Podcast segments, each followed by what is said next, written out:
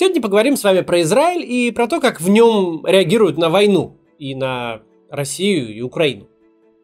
Израиль – это одновременно и ближневосточное государство, и часть западного мира. В Израиле сейчас очень э, сильны проукраинские настроения.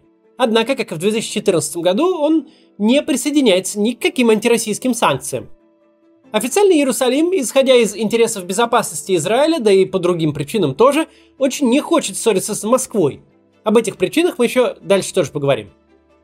Тем не менее, в Израиле есть полная свобода слова, и всевозможные израильские издания и эксперты никак не согласуют свои публикации с генеральной линией.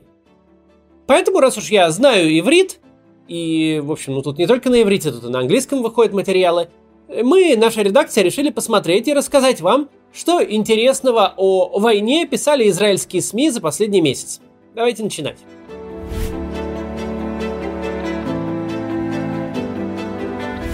The Times of Israel в статье от 22 июня пишет о формировании специальной группы по расследованию военных преступлений российской армии на территории Украины. Создание этой группы анонсировал генеральный прокурор Соединенных Штатов Мэрик Гарланд во время своего недавнего визита в Украину. Возглавит группу американский охотник за нацистами Элли М. Розенбаум. Охотники за нацистами – это люди, которые после окончания Второй мировой войны разыскивали нацистских преступников, сумевших скрыться от правосудия. Если интересно, у меня есть видео на эту тему о том, как израильские спецслужбы ловили в Аргентине Адольфа Эйхмана. Так вот, Элли Розенбаум 16 лет проработал в управлении специальных расследований Министерства юстиции Соединенных Штатов. При его участии более 100 нацистов, скрывающихся в Соединенных Штатах, были выявлены, лишены американского гражданства и депортированы. Теперь Розенбаум займется поиском преступников среди российских военных. Мне читать такую новость очень грустно – еще полгода тому назад Россия была страной, победившей нацизм, освободившей от него Европу. А сейчас специалисты по нацистским преступлениям будут проводить расследование в отношении вооруженных сил России. Как только вообще можно было дойти до такого? Символично, что статья в The Times of Israel вышла прямо 22 июня, в день начала Великой Отечественной войны. Год назад в этот день я зачитывал письма военных лет, а в этом году просто решил не выпускать никаких видео 22 июня. Один из основных израильских новостных сайтов Ynet, принадлежащий газете «Идиота Харанот», что, кстати, э, переводится как «Последнее известие», приводит статистику по потерям и разрушениям в Украине по состоянию на сотый день войны. Важно подчеркнуть, что эти данные, во-первых, неполные, во-вторых, весьма устаревшие, ведь сегодня уже 122 день войны. Так вот, по этим неполным и устаревшим сведениям, в одном только Мариуполе погибло более 21 тысячи мирных жителей – в Северодонецке более полутора тысяч. Напомню, что за весь 2021 год в так называемой Донецкой Народной Республике погибли 7 мирных жителей, а в самопровозглашенной Луганской Народной Республике один мирный житель. Владимир Путин называл это геноцидом населения Донбасса. Прекращение этого геноцида Путин неоднократно называл целью специальной военной операции. Посмотрим еще на цифры. По данным ООН, на востоке Украины с 2014 по 2021 год погибло до 14,5 тысяч человек. Причем подавляющее большинство людских потерь приходится на период э, до 2016 года. И в соответствии с подсчетами информагентства Ynet, вот что получается. От путинской спецоперации в одном лишь Мариуполе погибло гораздо больше мирных жителей, чем всех людей и гражданских, и военных с обеих сторон за все 8 предыдущих лет вооруженного конфликта на Донбассе. В той же публикации говорится, что за первые 100 дней войны российскими войсками было разрушено около 38 тысяч зданий, повреждено около 1900 детских садов, школ и вузов, а 180 образовательных учреждений уничтожено было полностью. Пострадали примерно 500 больниц и столько же промышленных предприятий. 14 миллионов украинцев стали беженцами, из них половина уехала за рубеж – Просто подумайте об этом. Каждый третий гражданин Украины лишился своего дома в результате этой войны. В израильской прессе настоящим трендом стала героизация президента Украины Владимира Зеленского. Так, журнал The Jerusalem Strategic Tribune сравнивает Зеленского с библейским Давидом, который сразил великана Голиафа. А вот что пишет научный сотрудник Института политики и стратегии Университета Райхмана, бывший депутат израильского парламента и уроженка Москвы Ксения Светлова. Обитатели Кремля, оценивая личность новоизбранного президента Украины, сделали три ошибочных вывода, по ее мнению.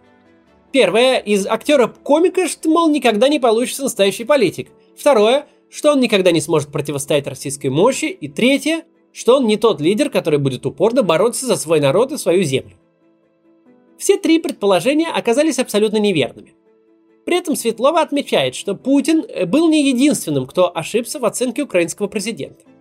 Американское руководство после начала вторжения предложило Владимиру Зеленскому безопасное убежище на Западе, полагая, что тот не захочет рисковать своей жизнью. По мнению Ксении Светловой, ответ украинского э, лидера достоин войти в историю. «Мне не нужно бегство, мне нужны патроны!» Различные израильские издания сообщают о помощи Украине. Израиль отправил партию касок и бронежилетов и открыл на территории Украины полевой госпиталь. Израильские врачи уже оказали помощь 6 тысячам украинских граждан. Однако, от чего Израиль воздерживается, так это от поставок вооружений. Более того, он запретил Германии снабжать ВСУ противотанковыми ракетами «Спайк», произведенными на немецких предприятиях по израильской лицензии. Не помогло даже давление со стороны администрации президента Соединенных Штатов. Во время своего визита в Вашингтон генеральный директор Министерства обороны Израиля Амир Эшель заявил, российские солдаты не должны гибнуть от израильского оружия. Для такой позиции есть две причины. Главная причина – в России проживают до миллиона евреев и несколько десятков тысяч израильтян. И Израиль во главу угла ставит их возможность беспрепятственно выехать в Израиль. В этом состоит сама философия государства Израиль Каждый еврей в мире, если он этого захочет, должен без проблем иметь возможность репатриироваться. Поэтому на разрыв с Россией страна пойти никак не может. Вторая причина – очень хрупкие договоренности между Москвой и Иерусалимом по Сирии. Граничащая с государством Израиль Сирийская Арабская Республика стала настоящим плацдармом для Ирана и проиранской террористической группировки Хезболла – и для Ирана, и для Хизбаллы уничтожение Израиля является открыто декларируемой целью, неотъемлемой частью идеологии и важнейшим пунктом политической программы. И хотя проукраинские настроения в Израиле с начала войны неуклонно растут, Иерусалим не может себе позволить рассориться с Москвой, которая выступает в Сирии в роли модератора. Иначе под угрозой окажутся э, жители самого Израиля – Дальше продолжим обзор израильской прессы и израильских экспертов. Другая тема. С момента начала войны, по сведениям The Jerusalem Post, более 25 тысяч евреев из Украины, России, Беларуси и Молдовы совершили алию, то есть репатриировались в Израиль. Почти половина из них – 11 тысяч граждане Украины. Большинство из них получили временное жилье в гостиницах, а затем разъехались по разным городам в сопровождении представителей Министерства алии и интеграции – Министерство абсорбции его что-то называют. В Израиле, да, есть целое министерство, которое помогает репатриантам с переездом и обустройством. Работа этого ведомства оценивается как раз по количеству этнических евреев, переехавших в Израиль. Министр Алии и интеграции Пнино Тамена Шете очень гордится, что в этом году в Израиль приезжает рекордное число репатриантов.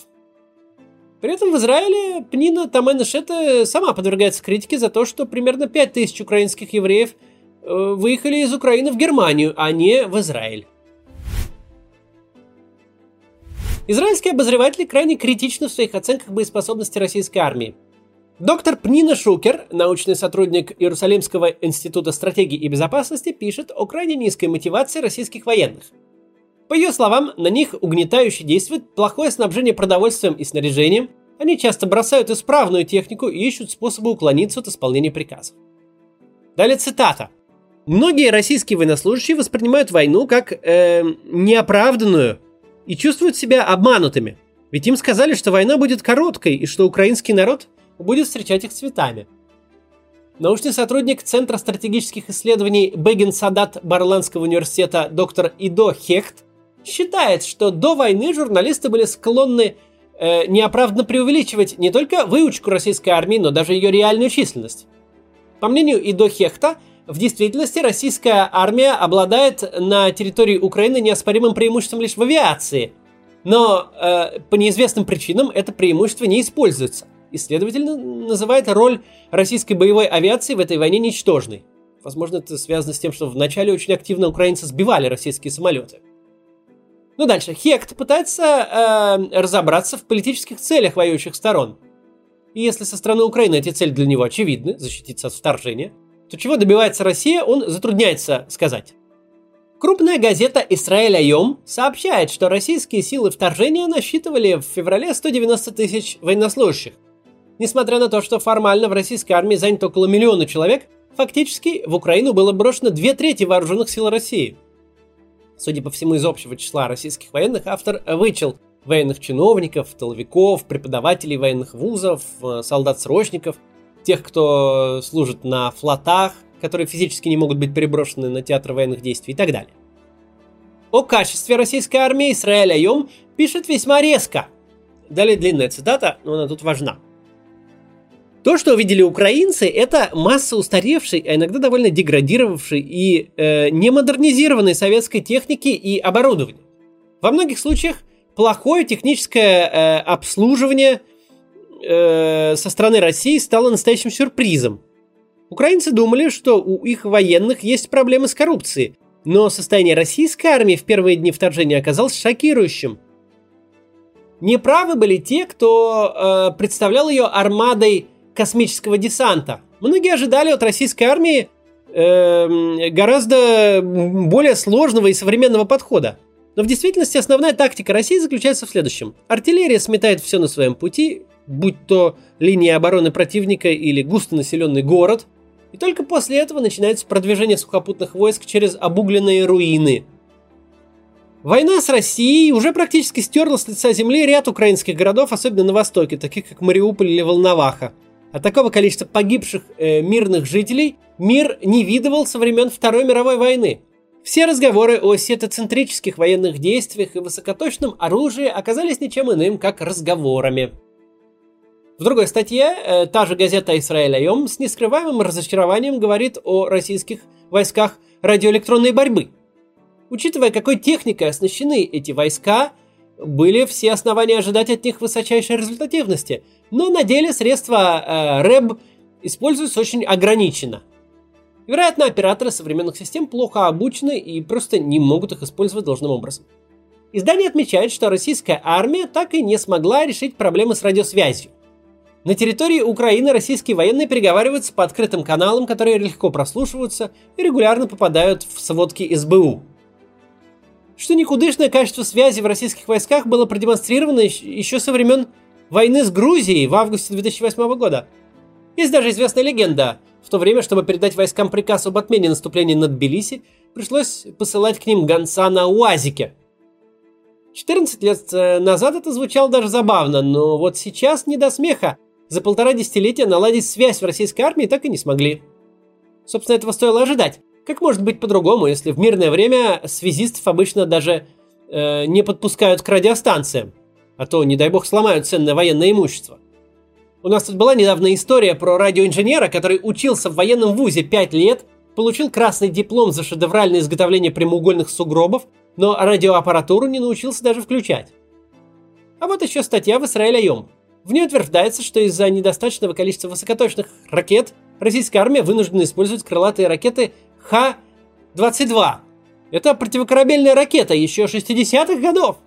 Ее предполагалось использовать для уничтожения американских авианосных ударных групп, а крайне низкую точность должна была компенсировать боевая часть с ядерным зарядом. Когда речь идет об атомном взрыве, точность не столь важна. Важно попасть примерно там в авианосную группу. Сейчас, однако, российские войска пытаются использовать устаревшую противокорабельную ракету по наземным целям, причем ракету с осколочно-фугасной боевой частью. Издание отмечает, что низкая точность может привести к э, попаданиям по гражданским объектам, даже если изначально такого и не планировалось. Ну и последнее. The Jerusalem Post сообщает, что по непроверенным сведениям в захваченных украинцами образцах новейшей российской техники вертолетах К-52 и зенитно-ракетных комплексах «Панцирь» обнаружены американские микрочипы. Если это действительно так, то непонятно, как Россия будет в дальнейшем производить современную военную технику в условиях санкций, ну и не отключат ли имеющуюся. Доктор Пнина Шукер, на мнение которой мы тут уже ссылались, подвергает большому сомнению всеобщую поддержку войны против Украины среди россиян. Она считает, что Россия психологически не готова к войне, а россияне деморализованы. По ее словам, несмотря на широко распространенные убеждения, что российское общество якобы полностью поддерживает Кремль в затянувшейся конфронтации, вторжение в Украину было непопулярным еще до того, как был сделан первый выстрел. Она опирается на опрос The Washington Post, проведенный в декабре 2021 года. Согласно этому опросу, лишь 8% россиян считали, что их страна должна направить войска для борьбы с Украиной. Доктор Шукер упоминает также исследования общественного мнения, проведенные в России за последние десятилетия. Они, по ее словам, показали, что россияне выступают против любых планов аннексии территории Украины или восстановления Советского Союза – Данные соцопросов, проведенных уже во время войны и якобы говорящих о поддержке вторжения в Украину, она считает нерелевантными. Нельзя опираться на опросы в ситуации, когда высказывание неправильного мнения грозит штрафом или даже тюремным сроком. По наблюдениям Пнины Шукер, даже среди старшего поколения ядерного путинского электората возникли сомнения из-за того, как Россия обращается со своими солдатами и их семьями. Интересно, что высказаны довольно очевидные позиции относительно э, социологических исследований во время войны и позиции российского общества, но действительно они не очень популярны, потому что обе пропаганды, и российская, и украинская, очень продвигают эту идею, что все российское общество поддерживает войну. Обе видят в этом смыслы для себя, поэтому как она немножко укоренилась. Но вот, э, мне кажется, эксперт тут прав. Ну, я об этом сам много говорю тоже. Вот такое сегодня нестандартное видео, обзор израильской прессы. Если вам понравился такой формат ролика, подпишитесь на второй наш канал. Там наши коллеги Анастасия Брюханова и Екатерина Воропа ежедневно читают всю мировую прессу и смотрят весь YouTube, чтобы каждый день выходить в эфир с обзором новостей. Ну а мы здесь решили сделать именно про Израиль. Мне это показалось интересным. Часто спрашивают про реакцию Израиля. И, как мне кажется, э, позиции и аналитика израильских экспертов довольно точны и эм, полезно их узнать. Ну вот, на канал э, Брюхановой э, подписывайтесь здесь. Ну, а тут до завтра.